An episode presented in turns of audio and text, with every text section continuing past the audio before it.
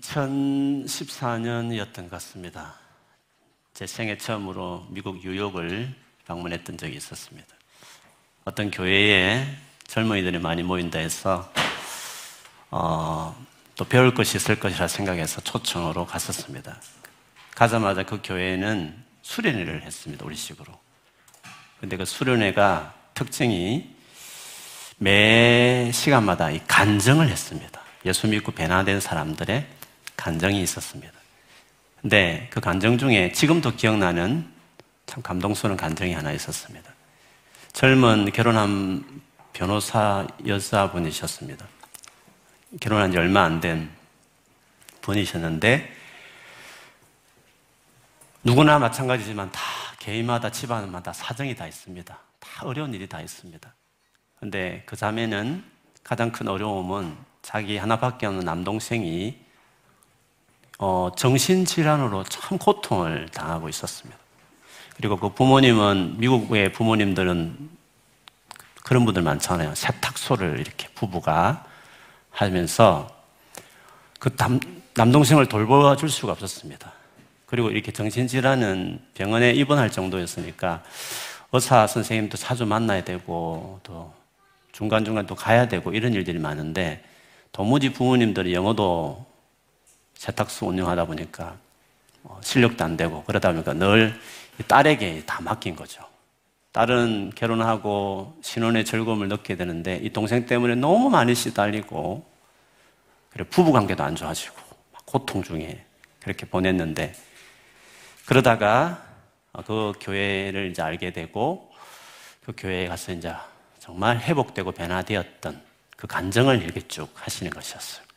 그러다가 그 간증할 때쯤 그 모여있는 그 수련 참석하는 분들에게 그런 질문을 던졌습니다. 지금 우리 동생은 어떻게 되어 있는지 아십니까? 이렇게 질문을 했습니다. 당연히 하나님께서 치유하시고 회복시켰지 않겠습니까? 그런데 대답은 어예였습니다. 여전히 제 동생은 지금도 병원에 입원해 있습니다.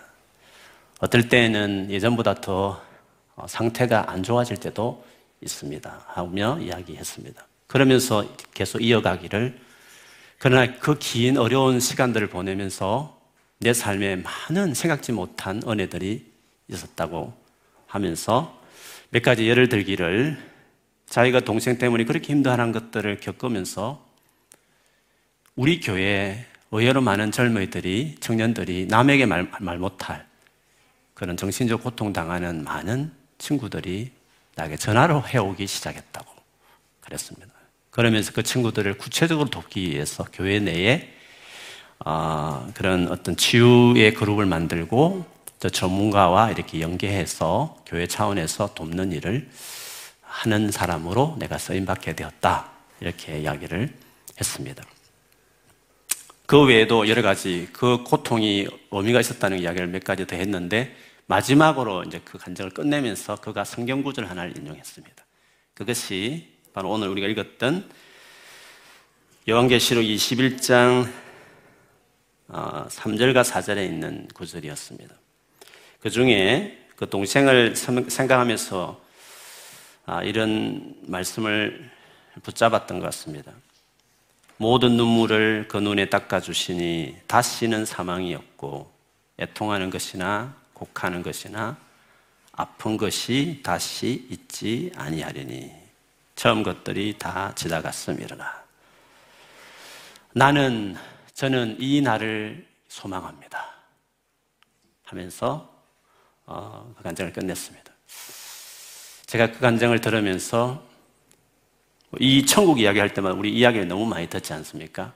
그때마다 한편으로는 참 세상이 힘들고 어려우니까 도피하듯이 또 당당하게 어려움을 좀 맞설 용기가 없으니까 피하듯이 그냥 마지막 날 이렇게 하면서 그냥 도피하는 사람들이 주로 위안 삼기에서 암송하는 구절이다 이런 생각을 했는데 그 자매의 간증을 듣고 나서는 달랐습니다. 정말 그날이 있어야 되는구나. 그날이 그런 나라가 있어야 되는구나. 그래야 저 고통받는 저 가정과 그 동생에게 이 소망이 있어야 지금 매일매일 겪는 이 어려움들을 견딜 수 있는 일이 되지 않나. 반드시 그날은 있어야 되고 그 나라는 있어야 된다. 이런 참 파워풀한 약속의 말씀이구나. 이게 약한 사람들의 위안 주는 말씀이 아니구나. 이 말씀 때문에 또 용기 있게 현재의 어려움을 이겨낼 수 있구나. 이런 생각을 했습니다. 우리가 살아가면서 어려움을 이겨내게 하는 가장 강력한 힘은 소망입니다. 그렇지 않습니까? 소망이 없으면 우리 모든 걸 접어버립니다. 소망을 가져야만 우리가 어려움들을 그래도 이겨낼 수 있어요. 뭔가 소망이 있으니까 지금 어려움을 그래도 견디지 않겠습니까? 소망이 없으면 우리는 삶을 포기할 수밖에 없는 것이죠. 그렇지만 우리가 소망을 많이 가지고 살지만 때로는 참 소망이 꺾여지는, 소망이 잘 안 되는 그런 때를 많이 느낄 때가 참 많이 있습니다. 왜 우리는 소망을 갖다가도 소망을 버리게 되는 일들이 생기게 될까요? 그거는 믿는 자들에게 있어서 그런 경우라고 한다면 그 소망이라는 것이, 그 소망이 이루어질 그 때를 이 세상에서만 한정 짓기 때문에 그렇습니다. 이 세상에 내가 얼마 살지 모르겠지만 사는 그때까지, 사는 동안까지 크게 한정을 두기 시작해버리면 우리는 소망이 꺾일 일이 참 많이 있다는 것입니다. 우리의 소망은 성경에서 말하는 우리가 가져야 될 소망의 끝은 우리가 살아가는 이 땅의 삶까지 두면 안 되고 이 세상 그 너머까지, 다시 올 새로운 세상까지, 그때 이루어질 것까지 생각하면서 그때까지 소망의 끝을 두어야만 된다, 이렇게 이야기를 합니다. 히브리서 11장은 믿음의 장으로 많이 일컬어져 있지 않습니까? 예수를 믿는다는 것은, 믿음으로 산다는 것은 소망을 갖고 살아가는 건데, 그 소망이라는 것은 기껏 이 땅에 사는 동안 내가 은퇴해도 별 볼일 없겠어, 80년 죽을 때까지 과연 이 어려움이 그대로 되지 않을까?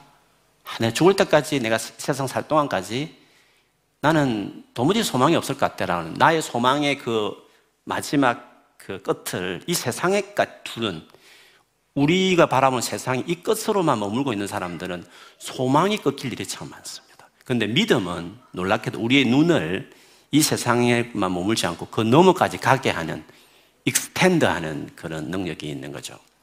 실제로 히브리서 그 아브라함 이후의 족장들의 이야기를 하면서 이런 말을 했습니다. 이 사람들은 다 믿음을 따라 죽었으며 약속을 받지 못하였을 때, 죽을 때까지 자기가 살아가는 그 자기 세상까지, 그가 살았던 이 세상까지 그 약속이 이루어진 걸 못 봤다는 것입니다. 그러니까 그 소망이 자기가 살아 생전에 이루어지는 것을 보지 못하고 그냥 죽었다는 것입니다. 그런데 그들은 그것들을 멀리서 보고 환영하며 또 땅에서는 외국인과 나그네임을 정언하였다 했습니다. 그러니까 믿음이라는 것은 우리가 살아가는 이 땅에서 한정된 소망이 아니라 이 땅에서는 그 소망이 안 이루어진 채로 끝나는 인생일 수 있지만 그것에 내가 위축되지 않고 절망하지 않고, 놀랍게도 그 믿음이라는 것이 이 땅 너머까지, 그 너머까지, 그 가서라도 거기 있을 때 그것이 이루어질 것까지 바라볼 정도의 그런 것이 바로 우리가 가진 믿음이다, 이렇게 이야기를 했습니다. 바울도 로마서 8장에 보면 우리가 소망으로 구원을 얻었음에, 영어로 보면 in this hope we were saved, 우리가 소망 가운데 구원을 받았다는 것입니다. 뭔가 우리가 소망 속에서 우리가 소망을 바라보면서 그 소망을 바라보는 그런 사람, 그런 소망 안에서 우리가 구원을 받은 사람이라는 거죠. 구원받은 사람은 그러니까 소망이 있는 것이죠. 소망을 바라보고 살아간다는 것이죠. 그런데 그 소망을,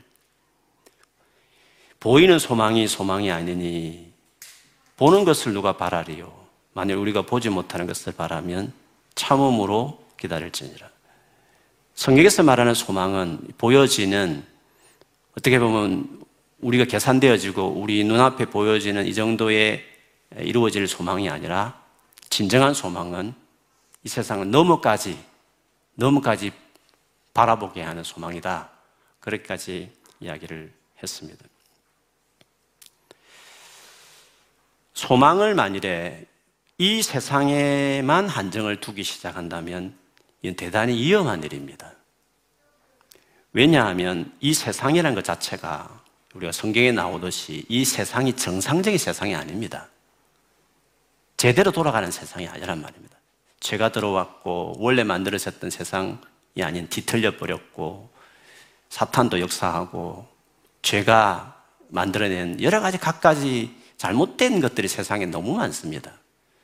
이런 세상에서 내가 내만 잘하면 좋은 일이 생길 것이야 라고 바라기에는 그렇지 못한 일들이 너무 많기 때문에 이 세상에만 한정되어서 우리 소망을 설정하고 살아가는 사람은 너무 실망할 일이 많다는 거죠. 그래서 이 세상이 전부라고 생각하는 하나님을 모르는 사람들의 그 시각으로 세상을 살면 우리는 너무도 소망이 꺾일 일이 많고 절망할 일이 많다는 거죠. 그런데 예수를 믿으면 그 믿음이라는 것이 우리의 소망을 익스텐드 해버리는 것입니다.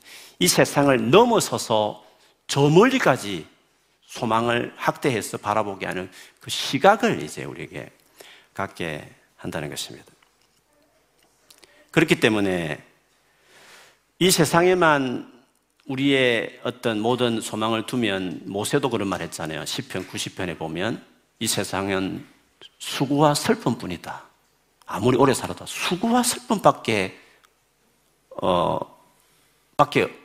기억이 안 날 만한 세상이라고 말했습니다. 그러니까 이 세상에만 이렇게 내 시각을 딱 고정시켜서 뭔가 좋은 일에 대한 소망을 가지면 우리는 그 기대와 다르게 너무나 절망하고 또 낙심하고, 이런 세상을 내가 살아야 될까? 사는 게 무슨 의미가 있을까? 할 만한 일들이 불쑥불쑥 살다 보면 생길 일들이 너무 많이 있다는 것입니다. 그래서 우리의 소망을 이 세상으로 한정 짓는 것은, 그거는 옳지도 않을 뿐더러 적절하지도 않고 지혜롭지도 않은 것입니다. 오늘 우리가 읽었던 성경을 봐도 지금 있는 이 세상은 없어질 것이라고 이야기를 하고 있습니다. 그러면서 또 다른 세상이 있을 것이라고, 그것도 영원한 세상, 이 세상은 너무 문제가 많기 때문에 이런 세상은 없어지고 또 새로운 세상이 있을 것을 오늘 단호하게 이야기를 하고 있습니다. 1절에 내가 새하늘과 새 땅을 보니 처음 하늘과 처음 땅이 없어졌고 바다도 다시 있지 않더라 했습니다. 처음 하늘과 땅이 없어졌다 말했습니다. 바다가 없다 이 말은 뭐 좀 설명이 필요하지만, 천국에는 바다가 없나? 그 좋은 바다가 없다니, 나는 바다를 좋아하는데, 뭐 이런 생각을 하실지 모르겠습니다. 근데 요한계시록에서 말하는 바다는 실제로 말하는 물리적인 바다를 말하지 않고, 그 짐승이 바다에서 올라오잖아요. 교회를 괴롭혔던 그 짐승이. 그래서 바다는 악의 상징을 말하는 것이지 물리적인 바다를 말하는 건 아닙니다.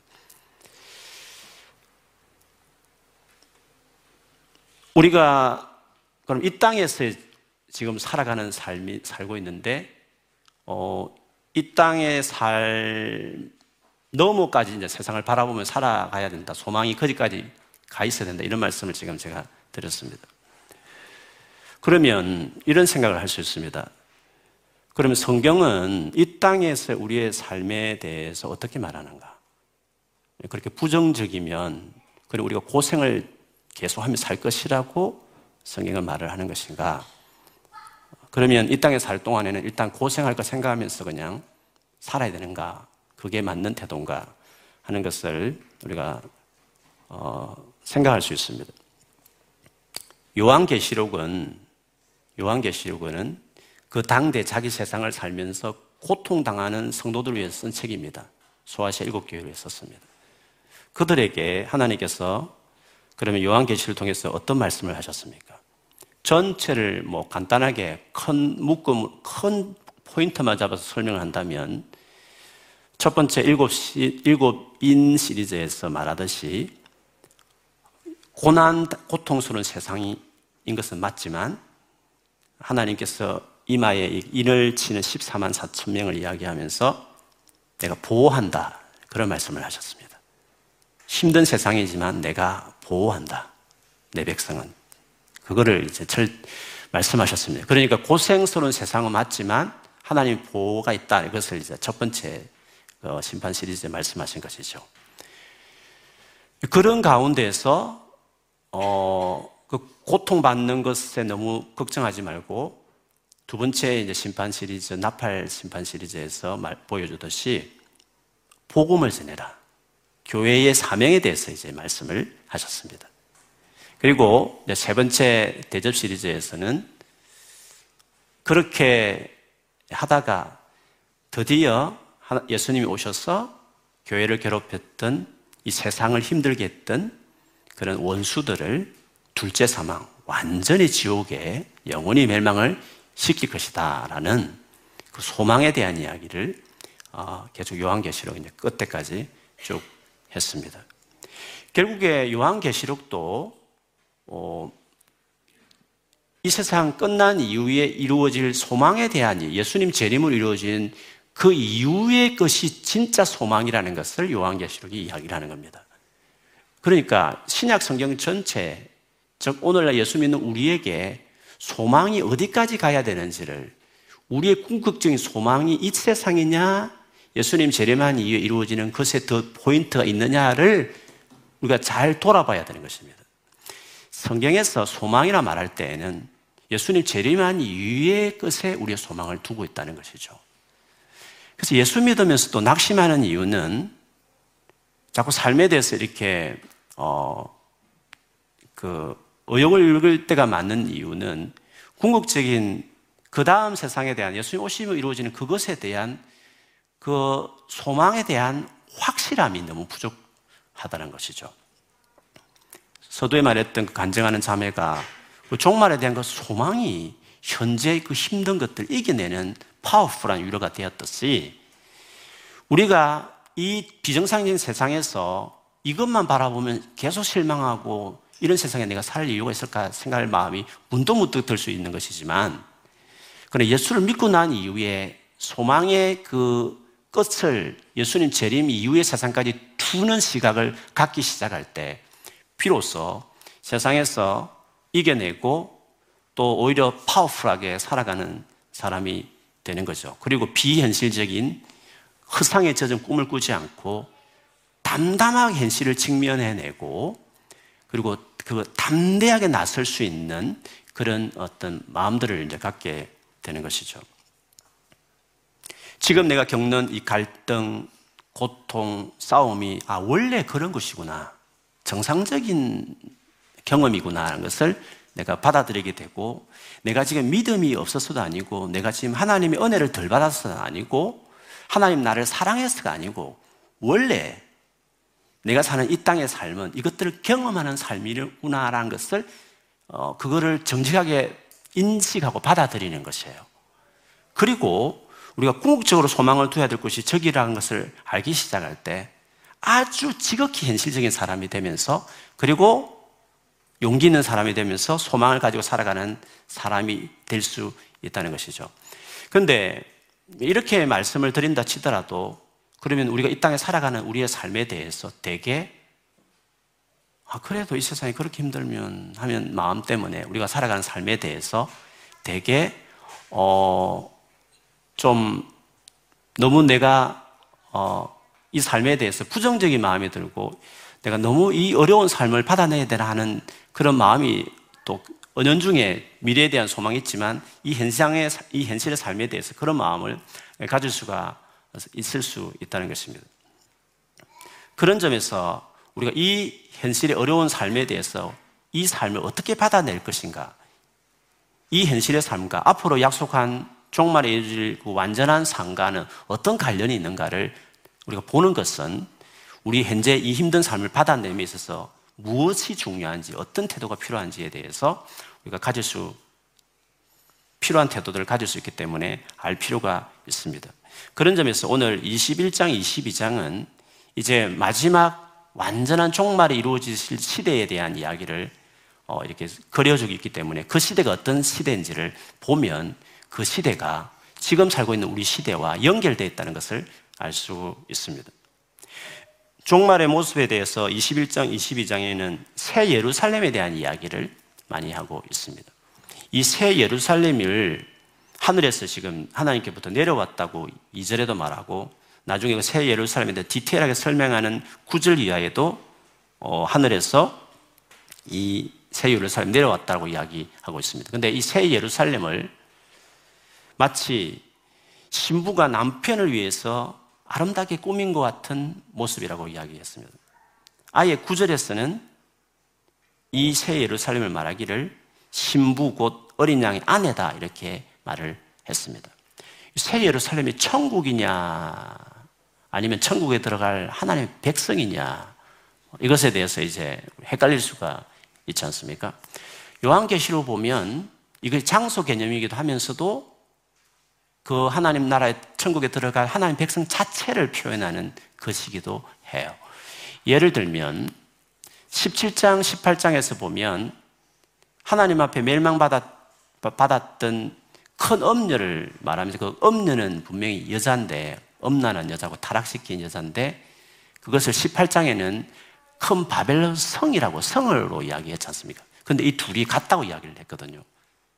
로마를 가르치는 것이라고 이야기를 했죠.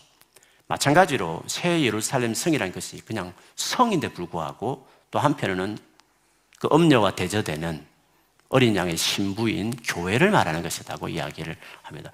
그런데 결국 새 예루살렘이 천국이라고 말하지만 천국 자체를 말할 때 천국은 교회다, 예수 믿는 하나님의 백성 자체가 천국의 메인, 제일 중요한 역할을 하는 것, 천국의 설명에 하나님 백성 자체가 천국의 제일 중요한 정의이기 때문에 그것을 건물을 말하든지 장소를 말하든지 아니면 그 천국에 들어갈 교회를 말하든지 간에 별 차이가 없는 것이죠. 하나님 보시기에 천국이라는 것은 당신의 백성들을, 그 백성들이 제일 중요하기 때문에 두 개를 동일시해도 전혀 그렇게 어려움이 없는 것입니다. 그런데 여기서 21장, 22장에 보면 우리에게 이 요한계시록 힘들어하는 이 성도들에게 확실히 이루어질 소망에 대해서 강조하고 있습니다.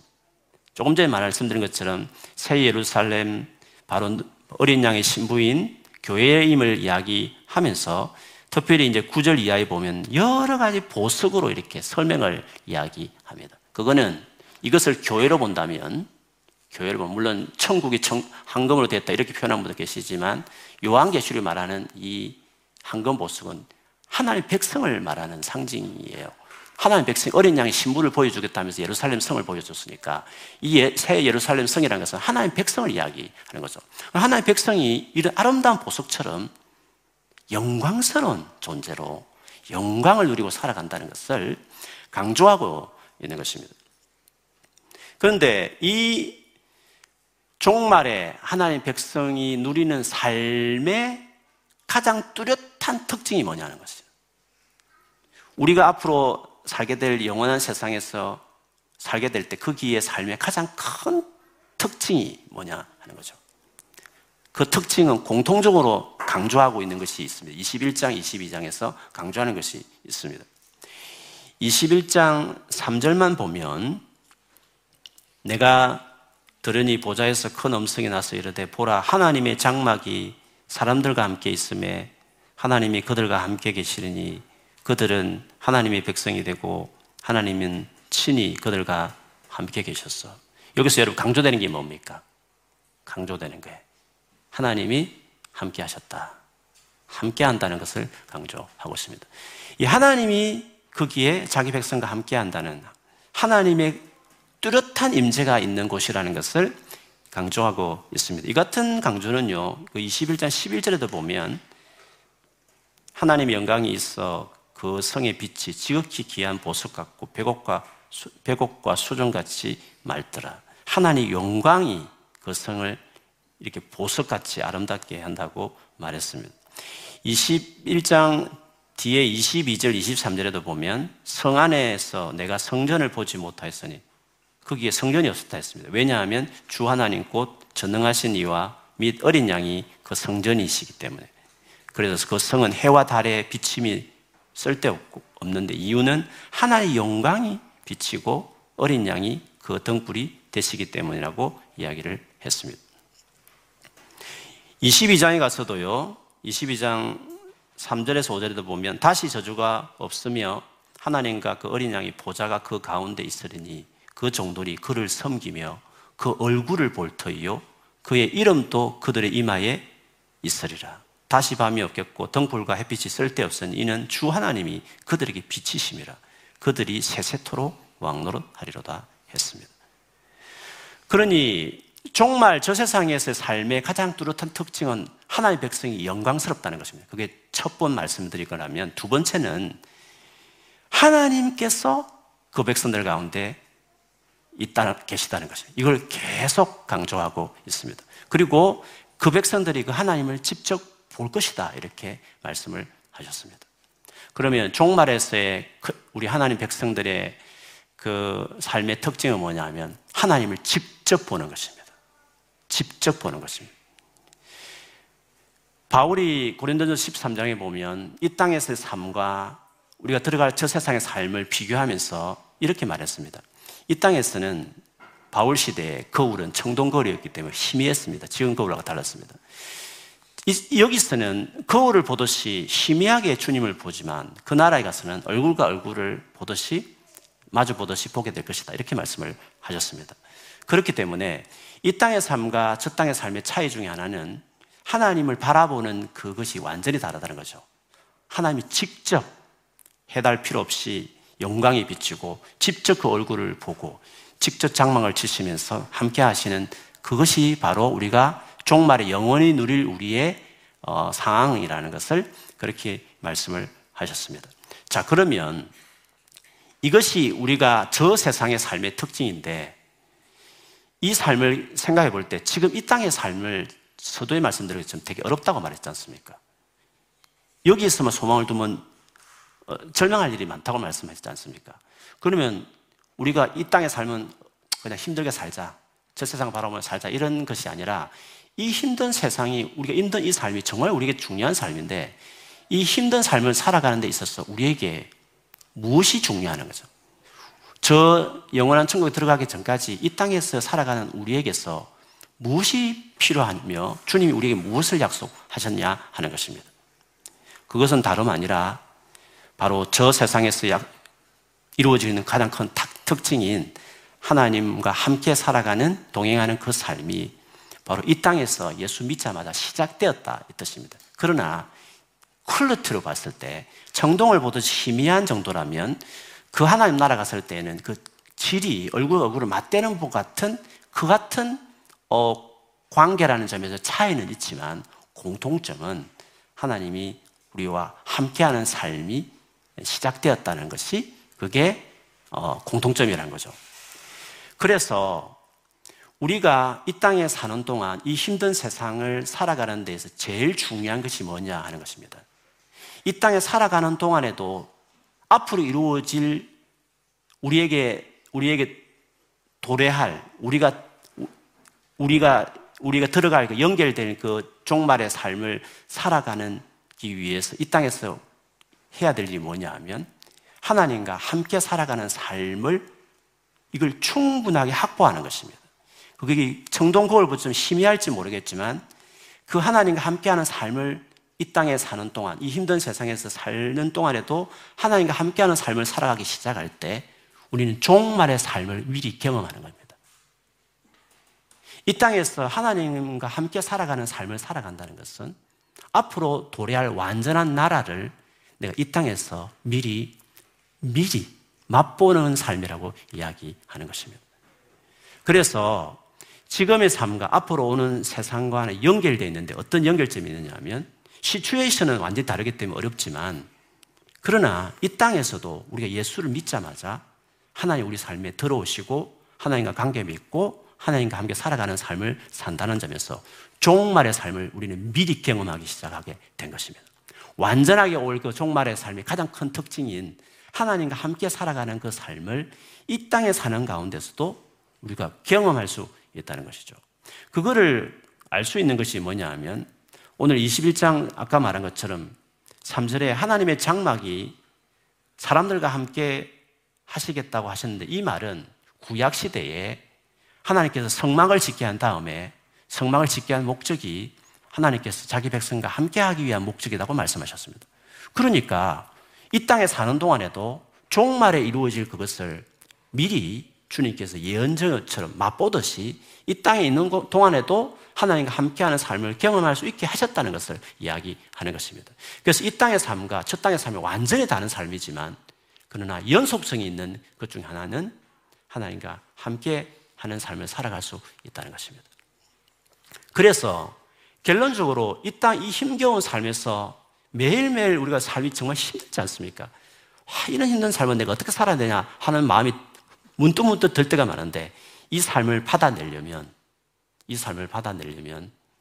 종말의 삶을 끌어들여야 되는 것입니다. 종말의 삶을, 그 영광스러운 종말을 맛이라도, 맛배기라도, 희미할일지라도 그 삶을 지금 경험해야만 이 삶을 받아낼 수 있고 그걸 경험해야만 확실하게 경험할 그것을 또 소망하는 마음이 동시에 들 수 있는 것이에요. 예수를 믿고도 하나님과 동행하는 삶을 경험하지 못하거나 그것이 들쑥날쑥하거나 즉 하나님과 동행하는 삶에 성령 인도받는 삶입니다. 그것이 막연한 사람들은 예수 믿어도 죽을 맛인 겁니다. 예수를 믿어도. 이 삶을 살아가면서 우리가 제대로 이 힘겨운 삶을 받아낼 수 있는 삶이 되려면 지금 현재 예수 믿자마자 주어진 가장 큰 특권인 하나님과 함께 살아가는 삶이 뭔지를 내가 경험하고 누려야 이 힘든 삶을 받아낼 뿐만 아니라 그리고 종말에 올 그 하나님 나라를 더 소망하는 마음을 가질 수가 있게 된다는 거죠. 그거를 너무 잘 보여주는 성경 구절이 로마서 5장에 나오는 구절인데 로마서 5장을 한번 보겠습니다. 로마서 5장 1절에서 5절까지인데요. 여러분 이 순서를 잘 보십시오.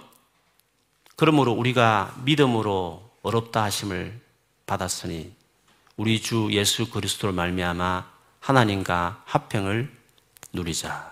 이거는 지금 현재 이루어진 겁니다. 예수를 믿자마자 우리가 죄 없다고 하는 어렵다 하심을 받게 되었고 그 예수님으로 말미암아 하나님과 화평을 누리자. 하나님과 함께 살아가는 삶을 충분히 누리자는 것입니다. 이게 크리스찬의 삶이에요. 예수 믿고 나서 돈을 많이 벌었다, 세상에서 잘 됐다, 이런 차원하고 다른 겁니다. 그건 주님 도와주는 것도 맞습니다. 그러나 안 도와줄 때도 있습니다. 그게 목적이 아니거든요. 그게 하나님의 목적이 아니거든요. 이 땅에서 우리의 목적이 아닙니다. 하나님 뜻을 위해서라면 물론 돈도 주시고 지위도 높아주시지만 그 자체가 목적이 아닙니다. 다 수단이지 그건 궁극적인 목적은 아닙니다. 그것을 많이 소망 삼아 여러분 정말 실망할 겁니다. 예수 믿고 나서 수없이 실망할 일, 세상 잘 풀리는 것으로 만일에 여러분 예수 믿고 나서 기대하는 소망이라면 실망할 일이 많습니다.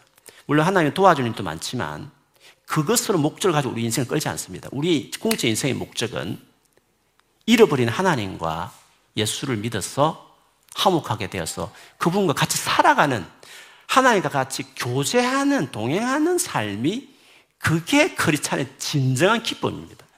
그게 있어야 되는 것이죠. 그게 없으면 예수 믿어도 예수 믿는 게 뭐가 좋지 할 때 답이 없습니다. 예수 믿어도 좋은 걸 모릅니다.